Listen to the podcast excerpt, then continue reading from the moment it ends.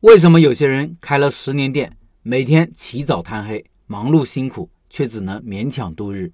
除了分享开店经验，我很多文章说的是老板的个人成长。为什么说这个话题呢？因为老板就是一个店的终极核心竞争力。一流项目如果老板不行，赚不到钱；二流项目如果老板厉害，也能干成一流生意。在影响开店成败的因素里，只有老板这个因素是有无限可能的。今天串串店玉老板。也说说他的看法。他说：“我是二零一八年开的第一家店，因为当时盲目自信，再加上选址错误，在惨淡经营两三个月以后便关门大吉。然后在二零一九年开了第二家店，也是现在这家店。虽然几经疫情，但是现在生存的还不错，还有很明显的向上发展的趋势。同时，你也会发现身边很多的一些人，即使做了十年餐饮，每天起早贪黑，忙碌辛苦，却只能勉强度日。这就是我们常说的。”用战术的勤奋掩盖战略的懒惰，而这背后就是学习能力的差异。而学习能力呢，几乎是一切能力的底层能力。幸运的是，学习能力完全是可以后天培养的。接下来分享这几年我不断的践行的学习方法。第一，坚持输出。你一定有过这样的体验：当你听到某个观点的时候，当时觉得醍醐灌顶，你觉得自己懂了，但是过上一段时间，你就很难再记起来，更不要说运用了。比如。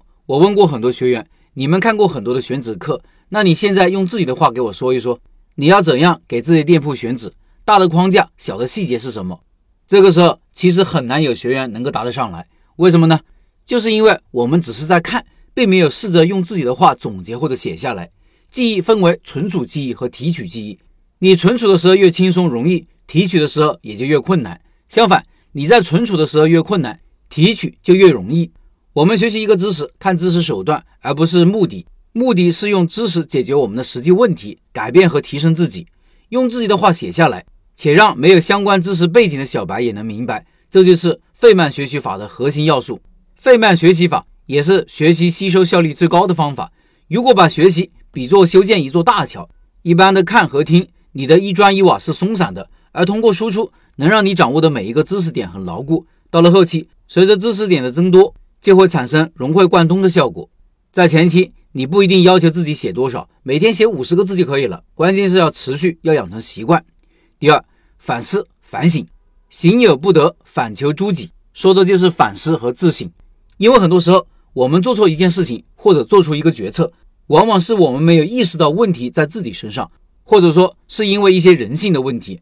而反思和反省，就是让我们觉察那些人性的问题，以此来规避。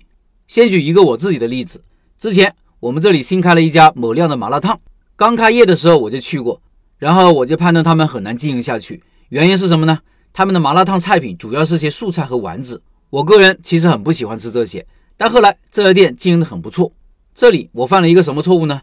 你可以说我对他们的目标顾客画像不清晰，但更本质的原因是我以自我为中心了，我把我个人的喜好当做了大家的喜好。但我只能代表我自己，或者说一部分人。那些女学生就比较喜欢吃素菜，类似这样的错误我犯了两次，每次都是在总结和反思。从那以后，我就很少再犯以自我为中心的错误了。每次看到这种关键的时刻，我脑海中会自动浮现一个声音：我只能代表我自己，其他人怎么想我不知道。但如果没有这样的两次反思，类似的以自我为中心的错误，我肯定会一犯再犯。这就是反思的价值。当我们经过足够多的反思，类似的统一性问题导致的错误就会越来越少，整个人也会越理性和睿智。我反思的一个模板是：发生了一件什么事？这件事从人性上说明了什么问题？以前因为这样的问题发生了哪些事？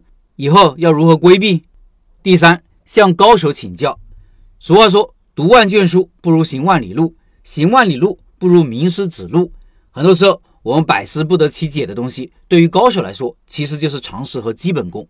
我在这几年进步最快的几个月，其实是在广东上班的那几个月，因为当时做高管，身边有一群认知水平极高的大佬，在那里耳濡目染，学习到很多优秀的思维方式。比如，你不要你觉得，要拿数据说话。一个事情措施有效，我们要马上将效果放大，拆解的足够小，很多问题自己便有了答案，真的是受益匪浅。一个事情措施有效。我们马上将效果放大，我把它概括为放大思维。比如，我发现加微信好友其实是件很有效的事情，那么我就在思考怎么更快、更多的加好友，这就是放大思维的实际应用。高手除了知道我们很多不知道东西外，还有一点就是，很多时候我们的认知很难从内部打破，高手就是从外部打破你的认知的那个人，而他因为有结果，我们会很幸福，这就会加强我们的实践的信心。这三点是我这几年反复实践并受益匪浅的学习方法，希望对你有所启发。最后，本月的拜师学艺项目就是玉老板的冷锅串串，感兴趣老板加入直播交流群和玉老板直接交流，音频下方有二维码。